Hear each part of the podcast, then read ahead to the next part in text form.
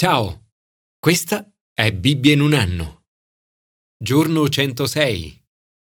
Quando ami qualcuno, la cosa che desideri di più è avere quella persona al tuo fianco. Le foto sono una consolazione. Le telefonate, le email e gli sms sono piacevoli. Le lettere vanno bene. Zoom e FaceTime sono ottimi mezzi per comunicare. Eppure, come abbiamo avuto modo di vedere durante la pandemia del Covid-19, nulla è paragonabile allo stare fisicamente insieme con le persone che amiamo.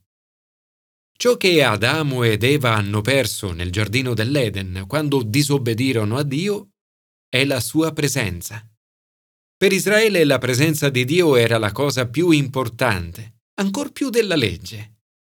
Prima di essere luogo di sacrificio, il Tempio era per Israele il luogo della presenza di Dio. Per questo l'esilio è stato un disastro. Gli israeliti si sentivano lontani dalla presenza di Dio. Dio ha promesso di stare di nuovo in mezzo al suo popolo. Questa promessa si è avverata con la venuta di Gesù e dello Spirito Santo. Anche oggi Lui promette di stare con noi. Commento ai sapienziali. Il Signore degli eserciti è con noi. Nell'Antico Testamento la presenza di Dio era associata alla città di Gerusalemme, la città di Dio. Dio è in mezzo ad essa. Ed in particolare al Tempio, definito come la più santa delle dimore dell'Altissimo. Si diceva, il Signore degli eserciti è con noi. Nel Nuovo Testamento la presenza di Dio trova altre dimore. Il corpo di Gesù ed il suo popolo. Prima Gesù dichiara che il suo corpo è il tempio dove Dio è presente. Poi, il giorno della Pentecoste, per mezzo dello Spirito Santo, lo Spirito di Cristo, Dio viene a stare con il suo popolo. La presenza di Dio non è più un tempio fatto di mattoni, ma un tempio fatto di persone, il suo popolo, un tempio santo. Le nostre giornate sono così indaffarate, piene di cose da fare e da momenti da riempire. Il Signore ci dice, fermatevi, sappiate che io sono Dio. Ci incoraggia a trovare il tempo per fermarci ad ascoltarlo, come molte persone hanno fatto durante la pandemia, e a sperimentare le benedizioni che si ricevono quando riconosciamo che Dio è con noi. 1. Pace. Dio è per noi rifugio e fortezza. Aiuto infallibile si è mostrato nelle angosce. Perciò non temiamo. 2. Gioia. Un fiume e i suoi canali rallegrano la città di Dio. Gesù ha parlato dello Spirito Santo dal quale sgorgano fiumi di acqua viva. Questo fiume non è più in una città fisica, ma è ora nel tuo cuore. 3. Sicurezza. Dio è in mezzo ad essa. Non potrà vacillare. Dio la soccorre allo spuntare dell'alba. 4. Protezione. Il Signore degli eserciti è con noi, nostro baluardo è il Dio di Giacobbe. Dio combatte per noi e ci protegge. Signore, oggi voglio fermarmi e conoscere che tu sei Dio.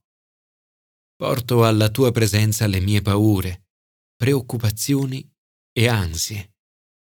Grazie perché posso fidarmi di te. Grazie per la tua presenza e pace, gioia, sicurezza e protezione che porti. Commento al Nuovo Testamento. Il regno di Dio è in mezzo a voi. Con la venuta di Gesù e del suo regno, Dio stesso viene ad abitare in mezzo al suo popolo. Gesù è Emanuele, Dio con noi ci insegna che il regno di Dio è già adesso e allo stesso tempo non ancora. 1. La presenza di Dio già adesso. I farisei chiedono a Gesù, quando verrà il regno di Dio? Gesù risponde che non verrà in modo da attirare l'attenzione secondo un calendario, e nemmeno quando qualcuno griderà Eccolo qui, oppure Eccolo là, perché il regno di Dio è già in mezzo a voi. Il regno di Dio è la sfera di influenza e della sovranità di Dio. Gesù ha inaugurato il regno di Dio predicando la buona novella, guarendo gli ammalati e attraverso la sua morte e risurrezione. Con la venuta di Gesù e dello Spirito Santo, Dio si rende presente in mezzo al suo popolo. Una presenza però non sempre visibile. Le persone oggi non possono sempre dire eccolo qui o eccolo là ma verrà un giorno in cui tutti lo potranno vedere. 2.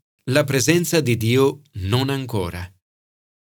Un giorno Gesù ritornerà. Questo sarà il giorno del compimento del regno di Dio. Allora tutti vedranno, perché come la folgore, guizzando, brilla da un capo all'altro del cielo, così sarà il figlio dell'uomo nel suo giorno. Questo sarà il giorno in cui il figlio dell'uomo si manifesterà in tutta la sua gloria. Allora lo vedremo faccia a faccia. E così per sempre saremo con il Signore. La presenza visibile di Dio sarà con noi per sempre. Adesso però la presenza di Dio non è pienamente visibile. Le persone pensano a mangiare, bere, sposarsi, comprare, vendere, piantare e costruire. Non c'è niente di male in tutto questo, perché queste cose fanno parte della vita di ogni giorno. Il problema è che, come al tempo di Noè e al tempo di Lot, la maggior parte delle persone anche oggi non prestano alcuna attenzione ai segni. Gesù ci invita invece ad essere pronti. Paradossalmente chi cerca di salvare la propria vita la perderà e chi invece la perderà la manterrà viva. Gesù ci dice che se dedicheremo le nostre attenzioni ed energie a soddisfare noi stessi con più soldi, più fama, più successo, più notorietà, ci perderemo. Ma se invece perderemo la nostra vita rinnegando noi stessi e servendo Gesù, troveremo la vita nella sua pienezza.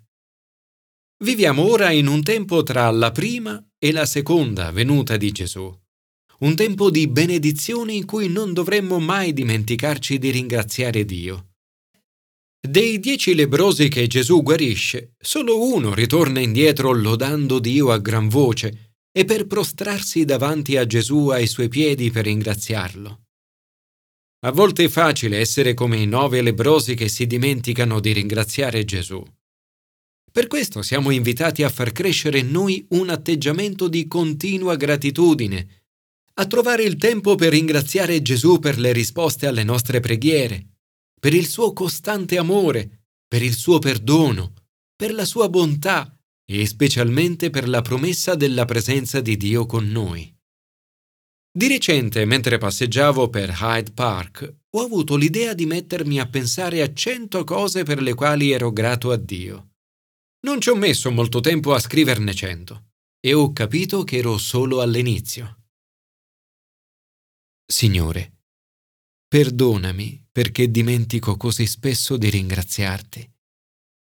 Grazie mille per tutte le tue benedizioni.